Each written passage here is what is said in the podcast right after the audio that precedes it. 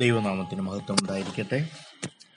സഭാസാക്ഷ്യം തൊണ്ണൂറ്റി മൂന്നാം എപ്പിസോഡിലേക്ക് ഏവർക്കും സ്വാഗതം. ഇന്ന് നമ്മൾ ചിന്തിക്കുന്നത് മേരി മിഷൽ സ്ലസറിനെ കുറിച്ചാണ്. ആയിരത്തി എണ്ണൂറ്റി നാൽപ്പത്തി എട്ട് ഡിസംബർ രണ്ടിന് മേരി സ്ലസർ സ്കോട്ട്ലൻഡിൽ ഒരു പാവപ്പെട്ട കർഷക കുടുംബത്തിൽ ജനിച്ചു. അവളുടെ പിതാവാകട്ടെ ഒരു മദ്യപാനിയായ ഒരു ചെരുപ്പൂത്തിയായിരുന്നു എന്നാൽ മാതാവ് തികഞ്ഞ ദൈവവിശ്വാസിയും നല്ല ഒരു വ്യക്തിത്വത്തിന്റെ ഉടമയുമായിരുന്നു. ബാല്യത്തിലെ ദൈവഭയത്തിൽ വളർത്തുകയും സൺഡേ സ്കൂളിൽ പഠിപ്പിക്കുകയും ഒക്കെ ചെയ്തിരുന്നു. കുടുംബത്തിന്റെ പരാധീനത മൂലം പതിനൊന്നാമത്തെ വയസ്സു മുതൽ ഒരു ഫാക്ടറിയിൽ പന്ത്രണ്ട് മണിക്കൂറോളം മേരി കഠിനാധ്വാനം ചെയ്തിരുന്നു. എന്നിരുന്നാലും ദൈവത്തെ ആരാധിക്കുവാൻ സമയം കണ്ടെത്തി. തികഞ്ഞ ദൈവാശ്രയം ചെറുപ്രായത്തിലെ അവളുടെ ജീവിതത്തിൽ പ്രകടമായിരുന്നു. അതുകൊണ്ട് തന്നെ ഒരു മിഷണറിയായി സമർപ്പിപ്പാൻ ആ ആത്മീയ പശ്ചാത്തലം ഇടയായി. ഇരുപത്തിയൊമ്പത് വയസ്സുള്ളപ്പോൾ കൃത്യമായി പറഞ്ഞാൽ ആയിരത്തി എണ്ണൂറ്റി എഴുപത്തി ആറ് സെപ്റ്റംബറിൽ യുണൈറ്റഡ് പ്രസ്ബിറ്റേറിയൻ സഭ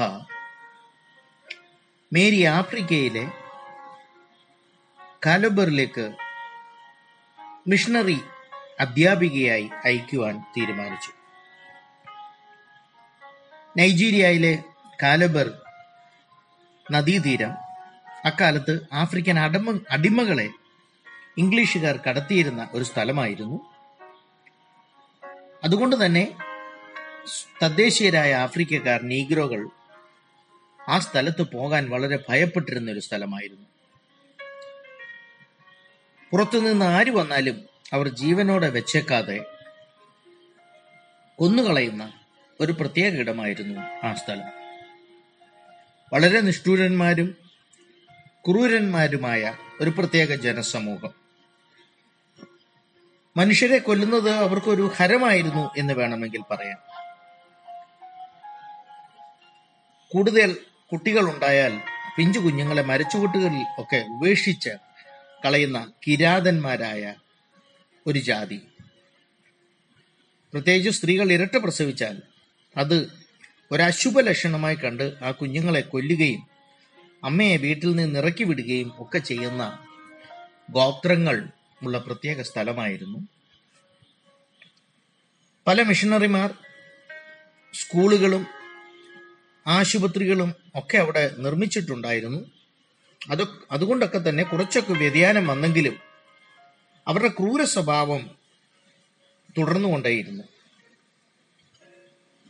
അവരുടെ ഇടയിൽ പ്രവർത്തിക്കുവാനായി അവരുടെ ഇടയിൽ സുവിശേഷം അറിയിക്കുവാനായി മേരി അവരുടെ ഭാഷ പഠിക്കുവാൻ ഇടയായി തീർന്നു അങ്ങനെ അവരുടെ ഇടയിൽ താമസിച്ച് പ്രവർത്തിക്കുവാനുള്ള സന്നദ്ധത താൻ പ്രകടിപ്പാൻ ഇടയായി തീർന്നു തന്റെ ധൈര്യവും സമർപ്പണവും കണ്ട് സുഹൃത്തുക്കൾ വളരെ നിരുത്സാഹപ്പെടുത്തുവാൻ ഇടയായി തീർന്നു കാരണം അത്രയ്ക്ക് ക്രൂരന്മാരും നിഷ്ഠൂരന്മാരുമായ ജാതികളായിരുന്നു അക്കാലങ്ങളിൽ അവിടെ താമസിച്ചിരുന്നത്. മേരി അവരെ സുവിശേഷ സത്യങ്ങൾ പഠിപ്പിക്കുകയും യേശുവിന്റെ സ്നേഹം തന്റെ ജീവിതത്തിൽ കാണിച്ചു കൊടുക്കുകയും ഒക്കെ ചെയ്തു. തലയോട്ടികളെ ദൈവങ്ങളായി കണ്ടിരുന്ന അവരിൽ ഒരു പുതിയ ജീവിതം കൊണ്ടുവരുവാനും മേരിയുടെ ഇടപെടൽ മൂലം കഴിഞ്ഞു എന്നത് വാസ്തവമാണ്. കുഞ്ഞുങ്ങളെയും അമ്മമാരെയും കൊല്ലരുതെന്ന് അവരോട് അവൾ ഉപദേശിച്ചു. മാത്രമല്ല നല്ല ഭക്ഷണം പാകം ചെയ്യാനും കുട്ടികളും കുട്ടികളെയും അവർ താമസിക്കുന്ന വീടുകളൊക്കെ വൃത്തിയായി സൂക്ഷിക്കാനും ഒക്കെ മേരി സ്ലസർ അവരെ പഠിപ്പിക്കാൻ ഇടയായി തീർന്നു ദൈവപ്രവൃത്തി എന്ന് വേണം എന്ന് എന്ന് തന്നെ നമുക്ക് പറയാം. ആ ജനം മേരിയെ അംഗീകരിക്കുകയും ബഹുമാനിക്കുകയും ചെയ്യുവാൻ ഇടയായി തീർന്നു ഞാൻ മുൻപേ ഓർപ്പിച്ചതുപോലെ മേരിയുടെ പിതാവ് ഒരു മുഴു മദ്യപാനി ആയതിനാൽ വളരെ തിക്താനുഭവങ്ങൾ മേരി തന്റെ ബാല്യകാലം മുതൽ അനുഭവിച്ചിട്ടുണ്ട്. ആഫ്രിക്കയിലെ മദ്യപാന്മാരെയൊക്കെ ആ ഗോത്രവർഗക്കാരെയൊക്കെ നേരിടാനുള്ള ധൈര്യം ഇങ്ങനെയുള്ള ഒരു പശ്ചാത്തലമായിരിക്കാം തന്നിലേക്ക് പകർന്നത്. അവർക്കൊരു വഴികാട്ടിയാകാൻ തന്നെ ദൈവം സഹായിച്ചതിന് മേരി എപ്പോഴും നന്ദി പറയുമായിരുന്നു. വീണ്ടും ദൈവവചനം എത്തിപ്പെടാത്ത കാടുകളിലേക്ക് തന്നെ അയക്കണമേ എന്നായിരുന്നു ആ ധീര വനിതയുടെ പ്രാർത്ഥന. മോശമായ കാലാവസ്ഥ മോശമായ ഭക്ഷണം മേരിയെ ശാരീരികമായി തളർത്തിക്കളഞ്ഞു രോഗിയാക്കി മാറ്റി. മരണം മുഖാമുഖം കണ്ടപ്പോഴെല്ലാം ദൈവം തനിക്ക് വേണ്ട സൗഖ്യം നൽകിക്കൊണ്ടിരുന്നു. കഷ്ടപ്പാടുകൾ മാത്രം അഭിമുഖീകരിക്കേണ്ടി വരുന്ന മിഷണറി പ്രവർത്തനം ഉപേക്ഷിച്ച് സ്കോട്ട്ലൻഡിലേക്ക് തിരിച്ചു പോയാലോ എന്ന് മാനുഷികമായി ചിന്തിക്കാമെങ്കിലും മേരി ആ പരീക്ഷണങ്ങളെയൊക്കെ സുവിശേഷത്തിന്റെ സ്നേഹത്താൽ ആത്മാക്കളുടെ വില മനസ്സിലാക്കി ജയിക്കുവാൻ ഇടയായി തീർന്നു. ഓൾഡ് ടൗൺ എന്ന സ്ഥലത്തേക്ക് താൻ പ്രവർത്തനം തുടങ്ങി. രോഗികളെ ശുശ്രൂഷിച്ചും ബൈബിൾ പഠിപ്പിച്ചും വീടുകൾ സന്ദർശിച്ചും തന്റെ ദൗത്യം താൻ തുടർന്നുകൊണ്ടേയിരുന്നു. അവിടുത്തെ പ്രവൃത്തി പൂർത്തീകരിച്ചതിന് ശേഷം ഒക്കോയോങ് എന്ന സുവിശേഷം എത്തിയിട്ടില്ലാത്ത ജാതിക്കാരുടെ ഇടയിലേക്ക് മേരി പോകാൻ ഒരുങ്ങി. തന്നെ വളരെ അടുത്തറിയാമെന്ന കൂട്ടുകാർ അവിടെയും നിരുത്സാഹപ്പെടുത്തി മരണം വരെ സംഭവിക്കാവുന്ന ഗോത്രവർഗക്കാർ. ഒരു കൂട്ടം ആൾക്കാർ തന്റെ കൂടെ ഉണ്ടായിരുന്നു. എന്നാൽ ലക്ഷ്യസ്ഥാനത്ത് എത്തുന്നതിന് മുൻപേ അവരെല്ലാം ഭയന്നോടുവാൻ ഇടയായി തീർന്നു. മേരി തന്റെ ധൈര്യം വിട്ടുകളഞ്ഞില്ല. സധൈര്യം അവിടെ എത്തി. അത്ഭുതം എന്ന് പറയട്ടെ. ആ ഗ്രാമത്തലവൻ അവളെ സ്വീകരിക്കുവാൻ ഇടയായി തീർന്നു ക്രൂരതയും വഞ്ചനയും മാത്രം അറിഞ്ഞിരുന്ന ആ ഗോത്രക്കാർ ക്രിസ്തുവിന്റെ സ്നേഹം അവരിൽ പകർന്നു കൊടുക്കുവാൻ മേരിക്ക് കഴിഞ്ഞു. നിസാര കാര്യങ്ങൾക്ക് കൊല്ലും കൊലയും നടത്തുന്ന ഗോത്രവർഗക്കാരായിരുന്നു എന്നാൽ മേരി ആ പ്രശ്നങ്ങളുടെയൊക്കെ നടുവിൽ നിന്ന് രമ്യതയിലാക്കി മാറ്റിക്കൊണ്ടിരുന്നു അങ്ങനെ മേരിയുടെ ഇടപെടലിൽ സമാധാന ചർച്ചകൾ നടക്കുകയും രക്തച്ചൊരിച്ചിലുകൾ വരെ ഇല്ലാതാകുകയും ചെയ്തു. മദ്യപാനവും വഴക്കും ആ ഗോത്രങ്ങളിൽ അന്യം നിൽക്കുവാൻ തുടങ്ങി. മേരി അവരെ നെയ്ത്തും തയ്യലും ഒക്കെ പഠിപ്പിച്ചു. ഇവർ മറ്റുള്ളവരുമായി സമ്പർക്കപ്പെടാൻ ഭയപ്പെട്ടിരുന്നു. എന്നാൽ ആ ഭീതിയൊക്കെ മേരി സ്ലസർ മാറ്റിയെടുത്തു. വിഗ്രഹാരാധന പോലും തുടച്ചു നിൽക്കുവാൻ തുടച്ചു മാറ്റുവാൻ ഈ മാന്യവന്യതയ്ക്ക് കഴിഞ്ഞു എന്നുള്ളത് സത്യം തന്നെയാണ്. പള്ളികളും പള്ളിക്കൂടങ്ങളും ഈ ആശുപത്രികളും ആ ഗ്രാമപ്രദേശങ്ങളിൽ പണിയുവാൻ ഇടയായി തീർന്നു അത് അവരുടെ പ്രശ്നങ്ങൾ അവരുടെ പ്രതിസന്ധികൾ മാറ്റുവാനായി ആ ഗ്രാമപ്രദേശങ്ങളിൽ ഒരു കോടതിയും അവർക്കായി സ്ഥാപിച്ചു.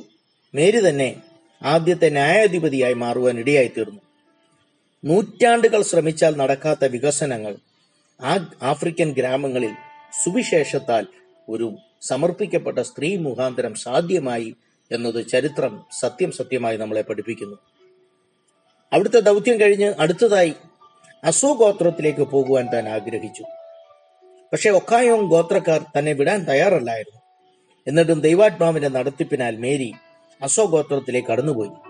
അവരും പണിപ്പെട്ട് യേശുവിങ്കിലേക്ക് ആദ്യം എതിർത്തെങ്കിലും പിൽക്കാലത്ത് യേശുവിങ്കിലേക്ക് ആ ഗോത്രക്കാരും തിരിയുവാൻ ഇടയായി തീർന്നു തന്റെ ക്ഷീണിച്ചുകൊണ്ടിരിക്കുന്ന ശരീരം വിശ്രമം വളരെ ആവശ്യമായിരുന്നെങ്കിലും ആ ഗോത്രത്തിലെ വേല പൂർത്തീകരിക്കാത്തതിനാൽ വേണ്ട വിശ്രമവും വേണ്ടെന്ന് വയ്ക്കുകയാണ് താൻ ചെയ്തത്.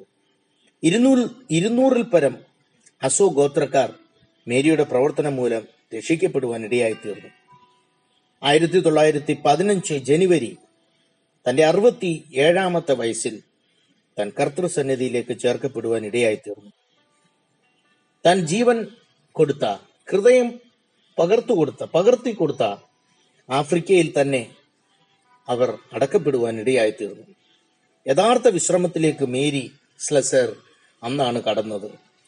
ഏകദേശം നാൽപ്പത് വർഷത്തോളം കഠിനാധ്വാനം ചെയ്ത നേടിയ ഒരു വലിയ വിശ്വാസ സംഘം തന്നെ മേരിയുടെ സംസ്കാര ശുശ്രൂഷയിൽ പങ്കെടുത്തിരുന്നു. എന്നെ കേൾക്കുന്ന മാന്യ ശ്രോതാക്കളെ ഒരു മാന്യ വനിത തന്റെ ജീവിതം സമർപ്പിച്ചു കഴിഞ്ഞപ്പോൾ അനേക ഗോത്രങ്ങൾ നിഷ്ഠൂരന്മാരായ ക്രൂരന്മാരായിരുന്ന അനേകരെ ക്രിസ്തു സ്നേഹികളാക്കി ക്രിസ്ത്യാനികളാക്കി മാറ്റിയ ചരിത്രമാണ് മേരി സ്ലസറിന്റെ നമുക്ക് പഠിക്കുവാൻ കഴിയുന്നത്. നമുക്കും സമർപ്പിക്കാം. അങ്ങനെയുള്ള സ്ഥലങ്ങളിൽ ദൈവം നമ്മളെയും ഉപയോഗിക്കട്ടെ.